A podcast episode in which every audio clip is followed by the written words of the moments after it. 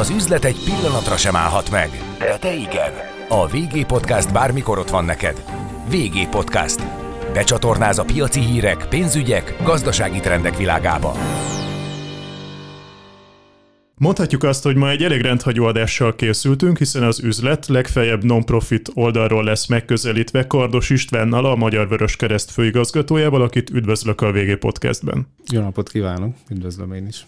Kijelenthető, hogy óriási szereplői a hazai karitatív életnek, mégiscsak a programjaik mellett mennyire kell akár cégszerűen, inkább menedzsment oldalról is működniük a mindennapokban?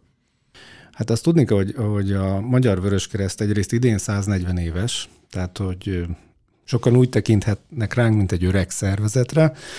Én ezt úgy fogalmaznám inkább meg, hogy nagy hagyományokkal rendelkező, de mindig a, a társadalmi, gazdasági és minden olyan kihívásnak megfelelő szervezet, aki ennyi éven keresztül meg meg tudott újulni. És ebből a szempontból az, hogy, hogy a Vöröskereszt 140 éves, mindig különböző módon kellett alkalmazkodni. Például az, hogy, hogy a Magyar Vöröskereszt Egyesületként van bejegyezve, tehát a jogi státusza az Egyesület. Ettől függetlenül, hát most a ilyen számokkal nem készültem, de közel ezer dolgozó van, aki a Magyar Vöröskereszt kötelékében országosan valamilyen tevékenységet végez, vagy szociális, vagy egyéb katasztrófavédelmi, elsősegélynyújtás, véradás szervezéssel foglalkozó kollégák, akik természetesen azért dolgoznak, hogy minél több ö, olyan önkéntes kulcsemberre vegyék fel a kapcsolatot, akik meg sokszorozzák a tevékenységünk, a menedzsmentnek az erőforrásait, hogyha lehet ilyen kicsit olyan üzleties, piacias megfogalmazással élni.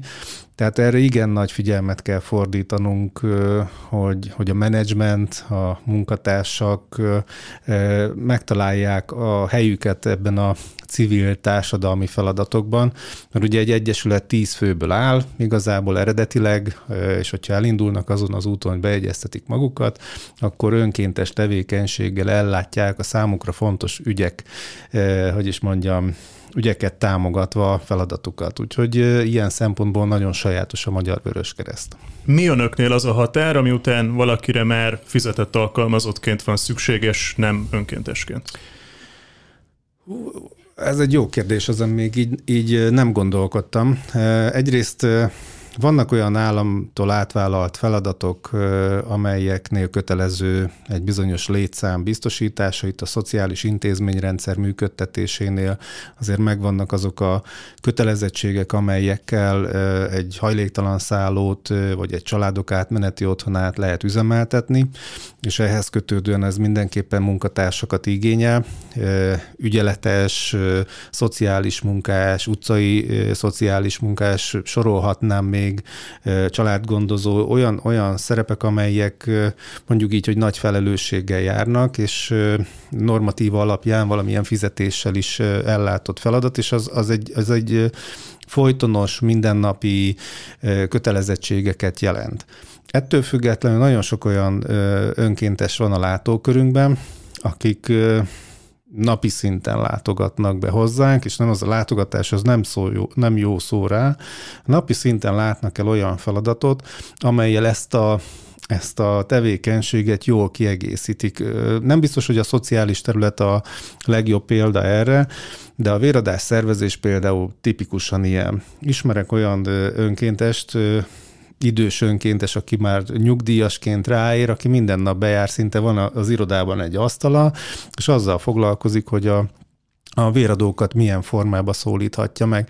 És én azt gondolom, hogy akkor, amikor, hát most nem akarok nagy, nagyon számokat mondani, de kénytelen vagyok, kb. olyan a Vöröskeresztnél talán olyan 130 ember foglalkozik véradás szervezéssel, de több mint tízezer véradás, véradó esemény van egy évben, és hát 300 ezer véradó, 250 ezer a szervezésünkben, akik, akik rendszeresen vagy alkalmanként eljönnek vért adni. Nem tudom itt már kiadni akkor a kérdést. A magyarok aránylag nemzetközi szervezet önök van ilyen szempontból rálátásuk, aktív véradónak számítanak?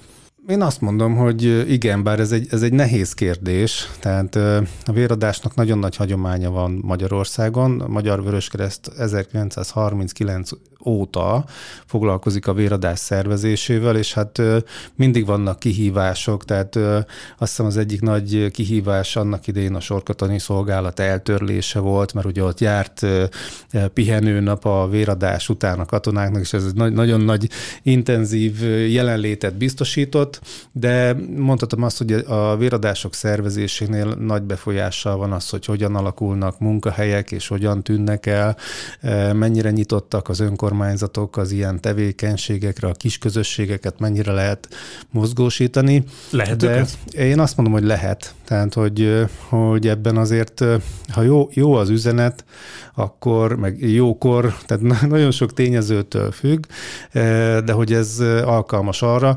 Természetesen mindig vannak olyan időszakok, amikor, amikor a, a véradók megszólítása jóval nehezebb. Tehát nyáron, amikor elmennek szabadságra az emberek, és nem a munkahelyükön vannak, akkor más módszertant kell találni arra, hogy meg, meg tudjuk őket szólítani, és el tudjuk csábítani, el tudjuk hívni egy-egy véradó eseményre.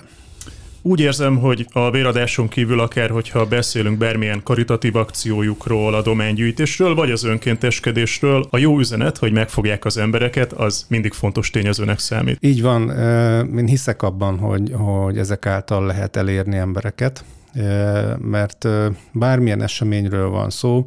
A Vöröskeresztnek van egy nagyon fontos célja, a rászorulókon segíteni és a rászorultság különböző fokú, mértékű és különböző irányból érkezhet, és, és ennek kell megtalálni tényleg azt az üzenetét, ami, ami jó lehet és, és hasznos lehet, és ugye sokszor fölmerül, hogy a mai fiatalok milyenek, ugye ez, ezek generációs problémák tudnak lenni, de én azt látom, hogy hogy ott is, ha, ha jó üzenet, jó célért hívjuk, invitáljuk őket feladatra, akkor igenis mozgósíthatók, aktivizálható az ő, hogy is mondjam, belső értékeik. Gondolok itt arra, hogy a Balatoni elsősegélynyújtó szolgálat az idén is több mint 300 fiatallal működött, ami azt jelentette, hogy heti váltásokban az ország különböző pontjáról érkeztek fiatalok, és minden nap 10-től este 6-ig ők ültek a Balaton partján, a megadott helyszíneken, és arra figyeltek, hogyha valamilyen sérülést tapasztalnak, vagy oda megy hozzájuk valaki egy kagylóvágással, vagy fejfájással, napszúrással, akkor ők az ellátásba bekapcsolódnak. És ez, ez, ez azért, hogy is mondjam, a, a, a, az a pozitív hozzáállás, hogy a fiatalok igenis jó ügyekért megszólíthatók, ez bizonyítja. És ennek a csatornája akár lehet az online tér is, sőt, kell a csatornájának lenni az online térnek. Mégiscsak egyesület önök, de ha jól gondolom, akkor például PR és marketing terén nagyon rendben kell lenniük. E, igen, hát nagyon fontos, ugye a, a Magyar Vörös Kereszt egy nemzetközi szövetségnek a tagja, vagy egy családnak, így is lehet mondani mozgalomnak. A Vörös Kereszt Vörösfélhold Nemzeti Társaságoknak van egy szövetsége, egy 192 ország tagja ennek a szövetségnek, és hát maga az a, az a szimbólum, amit használunk a egyesületi eh, logónkba, a vörös kereszt, az pedig egy védelmi szimbólum eredetileg, és erre nagyon vigyázni kell, mert azért ezt tudni kell, hogy, hogy amikor nemzetközi konferenciákon veszünk részt, akkor általában úgy kezdődik a konferencia, hogy fölállunk és megemlékezünk azokról az önkéntesekről, akik polgárháborús, háborús helyzetben úgy, hogy a vörös kereszt egy védelmi szimbólumot jelöl, sajnos életüket vesztették mert talán nem mindenki tudja, hogy maga ez a vörös kereszt, ez arról is szól, hogy ilyen körülmények között ez egy, egy egészségügyi alakulat, fegyvert nem viselő szereplőkkel, pártatlanul, tehát elképzelhető, hogy, hogy ellenfeleket nem figyelembe véve mindenkinek valamilyen ellátást nyújt rászorultság alapján. Úgyhogy igen, ez nekünk nagyon-nagyon fontos, és ez az egyik oldala, a másik oldala pedig ugye az, hogy, hogy egyesületként pedig az elmúlt években nagyon nagy figyelmet fordítottunk arra, hogy, hogy az üzleti élet felé is megtaláljuk a csatornát, a, a közös nyelvet, a non-profit szemléletet, úgyhogy ilyen formában igyekeztünk több lábon állva azért az Egyesület erőforrásait megerősíteni, vagy ha úgy nézzük, olyan területeken láthatóvá válni, ahol eddig nem voltunk. Készítettem interjút önnel egyébként a nyáron még a Balatoni elsősegélynyújtó szolgálatnak ott a nagy sajtó eseményén, és ott is láttam egyébként eléggé meglepet, hogy például a rendezvényen az asztalokra, hát ha jól emlékszem, mondjuk legalább két tucat cégnek a különböző termékeit, naptejét, akár üdítőitalát, vagy van. valamilyen élelmiszerét kitették a cégek, akár önöket keresik fel, magyar piacon, és nem önöknek kell mondjuk a nagy cégeket partnernek megkeresniük? Igen, ez egy érdekes kérdés. Egyrészt nagyon sokakkal partnerségbe vagyunk már évek óta, és ez, ez arra hivatott, hogy, hogy megtaláljuk azokat az együttműködési formákat, amelyek még esetleg nem bontakoztak ki, és a Balatoni elsősegélynyújtó szolgált például azok közé tartozik, aminél azt fogalmaztuk meg, hogy minél inkább csak szponzorációból, támogatásból, vagy az egyszázalékos felajánlásokból valósuljon meg, tehát egyéb más működési költséget ne terheljen, és láthatóan ez, ez vonzó nagyon sok szereplőnek, meg az is, hogy tényleg fiatalok nyáron igazából csak a este 6 és délelőtt 10 közötti időszakban rendelkeznek szabad idővel, és fölvállalják ezt a nemes feladatot. Úgyhogy sok, sok olyan partnerünk van, aki az együttműködések során megtalálja azt a módot, amivel szinte folyamatosan kapcsolatba tud maradni velünk, és ez, ez értelmezhető volt az elmúlt két évben a járványhoz kötődően is. Tud ajánlani valamit azoknak a kisebb civil szervezeteknek, akik akár megszenvednek azzal, hogy támogatókat találjanak a kezdeményezéseikhez? Hú, ez nehéz kérdés ilyen szempontból, bár több kisebb civil szervezet alapításába szerepet vállaltam. Én azt hiszem, hogyha jó üzenetet találnak, és hitelesen tudják azt képviselni, és én mindig, mindig onnan közelítem meg a dolgot, hogy, hogy kis közösségek, itt most nem kell pusztán jogi személyként szerveződött egyesületre gondolni, hanem egy települési közösség, egy utca, vagy egy társasház egy nagyobb városban is alkalmas arra, hogy megtalálják azt, hogy hogyan tudnak egymással jól együttműködni, hogyan lesz ez utána látható, látványos, és mondjuk akár egy, egy pékség, mondjuk a ház aljába, vagy egy üzlet, hogyan lehet segítője azoknak a szereplőknek, akik mondjuk egy társasházban, vagy egy utcában nehézségekkel küzdenek. És bocsánat, hogy ha nem egyesületi példát hoztam arra, hogy mi a jó megoldás erre, hanem inkább az, hogy hogyan tudnak emberek egymással kölcsönösen együttműködni. A szervezetükben nemrég volt tisztújítás, de szerintem az akár még érdekesebb lehet, hogy ön hogyan lett egyébként a Magyar Vörös Keresztnek a főigazgatója. Ez egy nagyon izgalmas kérdés, mert a, a tisztújítás az kifejezetten a társadalmi szereplőkre irányul, a menedzsmentre nem. És ugye a főigazgatói kifejezés is egy menedzsment irányú megközelítés, és ugye most a, az elnök és a, az országos vezetőségi tagok, illetve a vezető tisztségviselők, felügyelőbizottság, etikai bizottság megválasztására került sor. Azt kell tudni, hogy ez, ez ez egy demokratikus szerveződésként egy választási folyamat része. A Vöröskeresztnél is kisközösségektől indul el a maga a választás, úgy szoktuk mondani, hogy alapszervezetektől, tehát tíz fő minimum, minimum létszám, és onnantól felmenő rendszerben lesz egy országos küldőgyűlés, akik közül lehet eh, választani azokat, akik elnöknek, országos vezetőségi tagoknak, alelnököknek, illetve más ö, eh, ö, eh, bizottságoknak a szereplői lehetnek, és ez történt meg. Érdekessége az, hogy igazából ennek tavaly ősszel kellett volna megvalósulnia,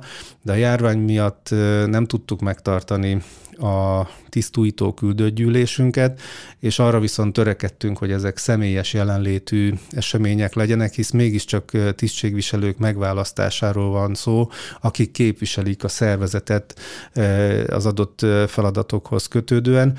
Úgyhogy ebbe volt egy jelentős csúszásunk a járvány miatt, de azt mondhatom el, hogy hogy idén szeptemberben sikerült megtartani a tisztújtó küldőgyűlést, és Fodor Antalné doktor lett a Magyar Vöröskereszt új elnöke, ami mondhatom azt, hogy annyiban sajátos, hogy hát közel száz év után újra női elnöke van a Magyar Vöröskeresztnek koronavírus helyzet, talán egyébként is ez érintette erősen a szervezetüket. Nem is tudom, hogy milyen mélységig beszéljek róla, ez nem csak érintette, hanem érinti jelenleg is. Tehát az elmúlt, hát már lassan kettő éve Egyrészt láttuk azt, hogy mi történik a kínai vöröskeresztel, másrészt láttuk, hogy milyen, mivel küzdött meg az olasz vöröskereszt. Tehát ez két olyan, olyan számunkra már így januárban látható körülmény volt, ami miatt egyrészt nagyon sok jelzést kaptunk a nemzetközi partnerektől, illetve a Genfi központtól, hogy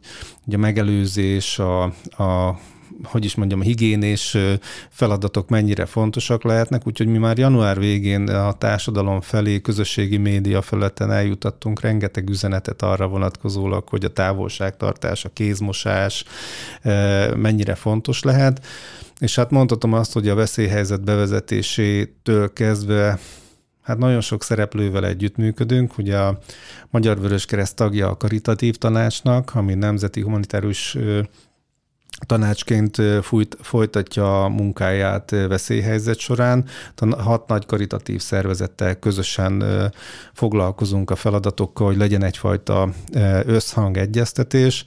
És hát mondhatom azt, hogy hát tavaly tavaszt, nyáróta kisebb megszakításokkal az országos mentőszolgálatot segítjük a diszpécser feladatainak ellátásába önkéntesekkel, a Nemzeti Népegészségügyi Központot támogatjuk ugyancsak önkéntesekkel, hogyha mobil szűrőbuszokon kell feladatot ellátni.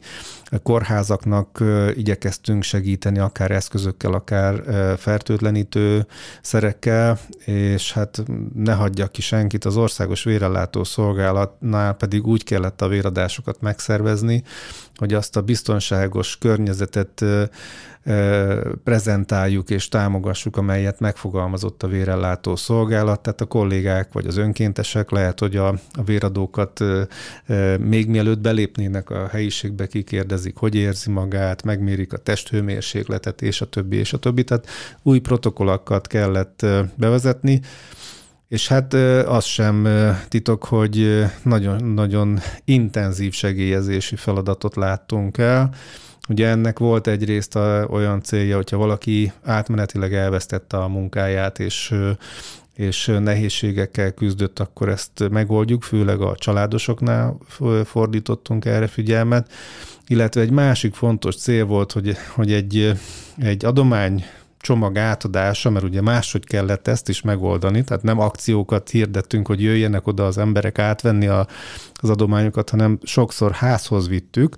Vagy Plusz akár, logisztika. Így van, vagy akár melegételt is eljutattunk az adott helyszínre, ott pedig az idősek voltak, akiket igyekeztünk meg, megtalálni, megszólítani, főleg akik egyedül élnek, hogy egyrészt ők is kapjanak egyfajta támogatást, másrészt pedig ennek volt egy úgynevezett pszichoszociális segítségnyújtás része is, mert a átadott adomány mellett az a pár jó szó, az hogy is mondjam, nagyon-nagyon sokat tud segíteni egy idős embernek, aki mondjuk azt hallja, hogy maradj otthon, nem mozdulj ki, amúgy se biztos, hogy nagyon sok közösségi élete van, és mondjuk ez ettől még jobban elzárkózik, de azért lesz olyan szereplő, aki meglátogatja és mond pár szót, úgyhogy ilyen szempontból nagyon-nagyon sokféle és színes volt a feladatunk, Hozzátéve azt, hogy sok mindent meg nem tudtunk megtenni, mint ahogy a tisztújítás se, vagy olyan nyári gyerektáborokat, amelyek amúgy intenzívek voltak előtte, tehát hogy sok, sok minden befolyásoló tényező volt, az biztos, hogy az elmúlt két év az olyan volt, hát hogy fogalmazok, mint egy árvíz. Az árvíznél, Magyar Vöröskeresztnél beindulnak a katasztrófavédelmi e, feladatok, létrehozunk egy törzset, attól függ, hogy lokálisan hova kötődik, akkor azt, azt a területet bevonva.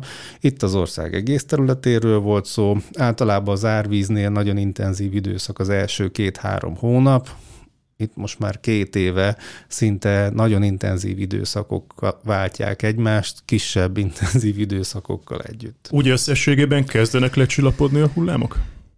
Hát én erre nem tudok választ mondani. Azt tudom mondani, hogy természetesen viszonylag a, a hullámok közötti időszak egyfajta rekreációra lehetőséget adott de igyekeztünk a, az intézményekkel a meglévő partnerséget úgy fenntartani, hogy amikor ismét erőforrás szűk, szűkösség van, akkor ott tudjunk aktivizálódni. Tehát a mentőkkel mondhatom azt, hogy nyár vége ősz óta azért együtt dolgozunk, és intenzív önkéntes munkával igyekszünk segíteni, bár nem könnyű, mert most azért mondhatom azt, hogy, hogy az aktív korúak közül többen úgy dolgoznak, hogy nem kellett feladni az állásukat, de azt mondhatom, hogy, hogy Ugye a hullámok között is van nekünk feladatunk, például segélyezést, azt, azt folyamatosan csináljuk. Említette az előbb, hogy akár az első hullámot Kínából, Olaszországból elindulva, pár hónappal, akár a Magyarországon való igazán intenzív megjelenés előtt látták meg, már meg tudták tapasztalni a nemzetközi kapcsolati hálójukon keresztül. Most azért valamennyire kijelenthető talán, hogy a negyedik hullám az Magyarországot még talán annyira nem érinti, mint sok más országot. Mi várható egy-két hónapon belül? Hát szakembere nem vagyok a témának. Azt, milyen, milyen, milyen példákat hallanak, milyen trendeket látnak? Én azt mondom, hogy, hogy már hogy, tehát a járványhoz kötődően viszonylag óvatosan fogalmazok, mert nem tudhatjuk, hogy, hogy milyen körülmény lehet.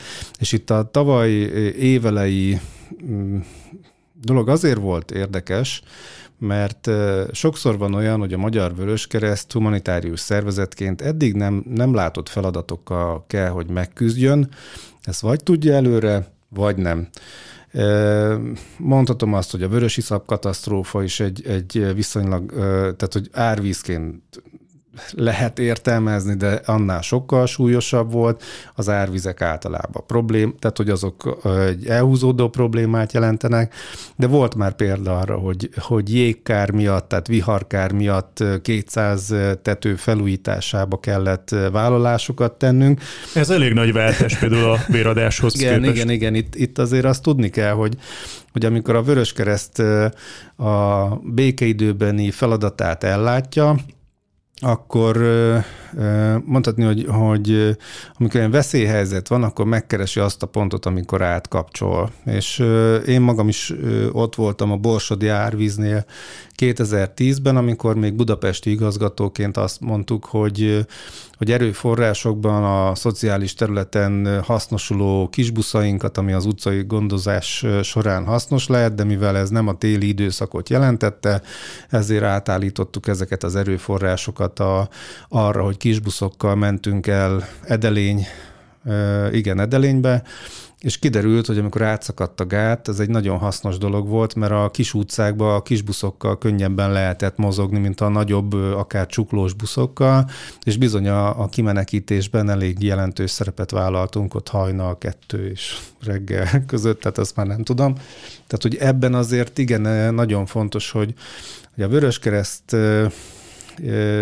mind, mindig kondicionálva kell, hogy legyen arra, hogy váratlan helyzeteket, kihívásokat kell megoldani, és például a, az olasz és a kínai körülmények inkább azt feltételezték, hogy valószínűleg ilyen feladataink nekünk is lesznek.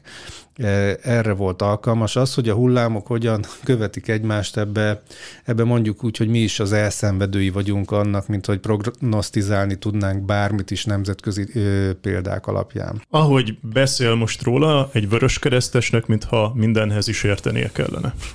Lehet, igen, igen, igen. Ez, ez egy ezen még nem gondolkodtam, hogy ez, ez így van-e, de, de valahol erről szól a, a, az a 140 év.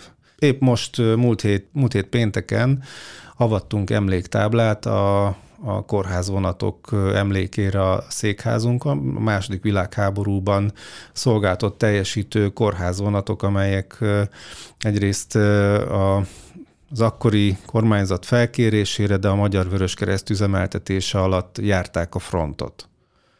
Tehát ha így most belegondolunk, az egy nem egy, egy természetes körülmény, hogy vonaton történik egészségügyi ellátás, és úgy, hogy, hogy a fronthoz közel, tehát hogy, hogy mondhatni azt, hogy, hogy veszélyes helyzetben kellett megoldani dolgokat, a sérültek, sebesültek ellátását, elszállítását, vagy esetleg utánpótlást a kötszerből, gyógyszerekből, és hát az is ebből a szempontból sajátos volt, mert mint hogy csak egy érdekességet mondok, hogy a vonatoknak a tetejére, a mozdony, illetve a vagonoknak a tetejére rá volt festve a vörös kereszt megkülönböztető jelzés, de mivel ezek nagyrészt ugye még tehát a vonatok füstje, sok esetben a korom eltakarta magát a vöröskeresztet, és nem biztos, hogy mondjuk repülőgépről lehetett látni, hogy az egy ilyen védelmi szimbólummal ellátott jármű, bár elképzelhető, hogy látták minden esetre azért az ellenség korlátozását akarták elérni, de hogy, hogy például ott is veszélyes körülmények között, szerintem addig ismeretlen körülmények között kellett ellátni feladatot. A tábori kórház fogalma még értelmezhető, de hogy vonaton is, ez egy újszerű dolog, és igen, akkor valószínűleg az ottani menedzsmentnek, a, a vonathoz tartozó gazdasági vezetőnek, a bárki másnak egészen más dolgokat kellett ismernie ahhoz, hogy, hogy kiszolgálják ezt az igényt. Milyen, akár gondolom vallási okai vannak annak, hogy a vörös keresztet és a vörös félholdat, tehát akkor gondolom a keresztény kötődésű szervezeteket és az iszlám kötődésű országokban működő alegységeket szétválasztották egymástól? Ö, hát ennek inkább az a, az üzenete, bár ennek nem vagyok a szakértője, hogy a pontos üzenet mi lehetett. Azt tudni, hogy, hogy régebben több ö, szimbólum is volt, vörös oroszlán, ö, ö, vörös Dávid csillag és más hasonló, de egyrészt a, a Vörös Kereszt, vagy maga a humanitárius szervezet törekszik arra, hogy ne kötődjön erősen ö, ö, vallási szimbólumokhoz maga a tevékenység és a mozgalom. Ez az egy maradt meg ilyen formában, hogy a vörös félhold országokban ez, ez sokkal elfogadottabb, hogy értelmezzék azt, hogy ez egy védelmi szimbólum, de, de mindenképpen az egy nagyon lényeges elem, hogy vallási, fai, bármilyen megkülönböztetés nélkül dolgozzon a, a Vörös Kereszt a világ minden pontján. És erre azért a törekvések, én azt mondom, hogy elég jelentősek, és a, ezeken túlmenően azért viszonylag mindenki számára ismertek. A magyar kollégák egyébként merre felé szoktak nemzetközi missziókra menni?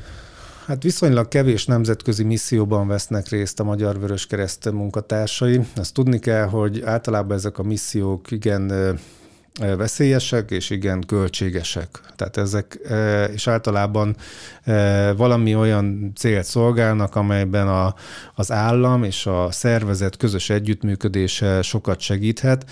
Tehát volt már partnerség, hú, most Fülöp-szigeteken, amikor Együtt dolgoztunk a fővárosi vízművekkel, és ott a helyi szervezet, illetve a federáció, a szövetségnek a munkatársaival, illetve volt a, a migrációs válság legsúlyosabb időszakában, Ido, Idomeniben dolgoztak Magyar Vöröskereszt egészségügyi alakulatai osztrák és dán vöröskeresztel közösen, tehát a, a, a migráns ellátást tekintve egészségügyi feladatokat láttunk el közel két hétig, és az, ha, ha missziónak tekinthető, nem is kettő hét, inkább négy hét volt az, ott azért egész komoly feladatokat kellett ellátni, de olyankor is mindig partnerségben, mert mondom, ezek igen jelentős terhet jelentenek a szervezet számára, mind anyagilag, mind pedig, mind pedig a kockázatokat tekintve, és ebben azért az egy fontos A el... kollégák szokták érezni ezt a kockázatot? Szokták akár veszélyben érezni magukat? Hát abban a szituációban biztos, hogy volt ö, ilyen ö, veszélyérzet, és hát azért a Fülöp-szigeteken sem biztos, hogy amikor a alapvető, ö, hogy is mondjam, közüzemi ellátások nem elérhetőek, tehát a fővárosi vízművek víztisztítás céljából ment oda, tehát az ivóvíz hozzáférése korlátos volt, azért ezek nem biztonságos környezetek, nem biztos, hogy más ember általi veszély miatt, hanem az is lehet, hogy a, az alapvető szükségleteknek a kielégítésére, tehát hogy, hogy, hogy van-e ivóvíz a közelben, és hát ezek mind-mind kockázatosak, de számos olyan dolgot mondhatok, hogy egy árvízi helyzetben én magam is szereplője voltam annak, amikor a katasztrófavédelem dolgozóit, a tűzoltókat úgy szolgáltuk ki teával, hogy ők már órák óta dolgoztak a gátakon, és amikor a pihenőidő volt, akkor hát annyira fáradtak is voltak, hogy nem jöttek ki a teáira, akkor nekünk kell menni. Melcsizmát fölvesszük, és visszük a badellát, és osztjuk a teát. Tehát, hogy ezek, ezek önmagában is veszélyes helyzetek, amit nem biztos, hogy mindig minden esetben az önkéntesek, a munkatársak értenek, és felfognak, de arra nagyon törekszünk, hogy ezekre a kockázatokra fölhívjuk a figyelmet. Egy téma erejéig térjünk még kicsit ide a hazai környezetbe Igen. is át. Jön a karácsony, az advent, mivel azért az emberek ilyenkor jóval többet adományoznak, adakoznak, önöknél is jelent valamennyire egy főszezont ilyen szempontból gondolom. Igen, igen, ez így van.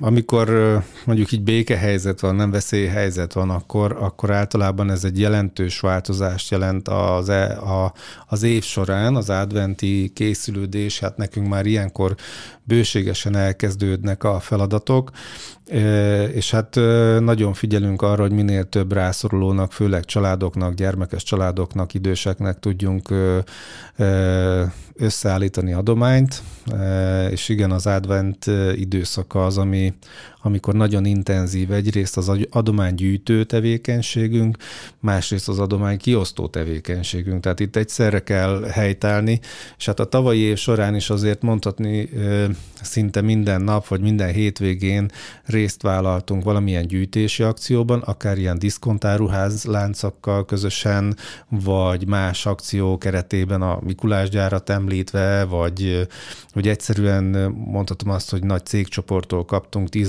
ezer csomag élelmiszer adományt, amit még karácsony előtt ki is osztottunk, tehát, hogy, hogy ilyenkor egy ilyen nagyon intenzív a tevékenységünk, egyrészt megszervezni az önkénteseket a gyűjtésre, másrészt megszervezni ennek az elszállítását arra, hogy ebből aztán összeállított adománycsomagok legyenek, illetve aztán kiosztani. És hát a tavalyi év során is azért figyelnünk kellett arra, hogy a kiosztás a megfelelő biztonság és körülmények között történjen. Úgyhogy erre készülünk idén is. Nemzetközi összehasonlításban a magyar adakozási kedv az rendben van?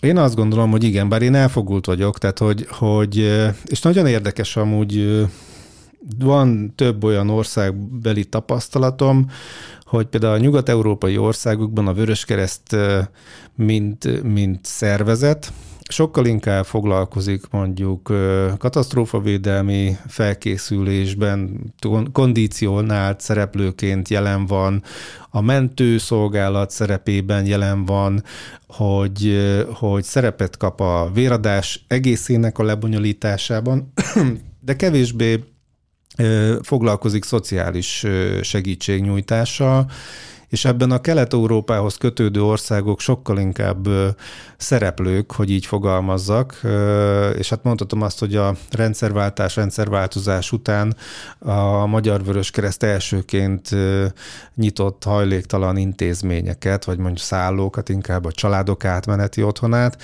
és ez úgy néz ki, hogy, hogy így hagyományként elég jelentős mértékben a szerepkörünkben is maradt, és, és hát ebben az összehasonlításban azt mondhatom, és erre meg pár évvel ezelőtt egy firenzei konferencián láttam rá leginkább, hogy akkor volt a, a gazdasági válság, és, és hogy nyugat-európai országok Vöröskereszt nemzeti társaságai érdeklődve figyelték azt, hogy mi milyen módon szervezzük meg a szociális segítségnyújtást. Tehát hogy ebben hál' Istennek mondhatom azt, hogy példaértékűek voltunk. Most Magyarországot mondom, de a környező országokat tekintve is én azt gondolom, hogy ez a helyzet a horvát vöröskeresztnél az idős gondozás, a román vöröskeresztnél, vagy a szlovák vöröskeresztnél ugyancsak a segélyezési feladatuk, ami szociális jellegű. Én azt mondom, hogy az egy példaértékű volt. És én szeretnék így a beszélgetés végére érve meg sok sikert kívánni így az előttünk álló időszakhoz. Nagyon köszönöm Kardos Istvánnak, hogy elfogadta a meghívásunkat. Én is nagyon szépen köszönöm, és köszönjük, igyekszünk helytállni. A hallgatóinknak pedig köszönöm, hogy újra a VG podcast tartottak, legközelebb is várjuk Önöket.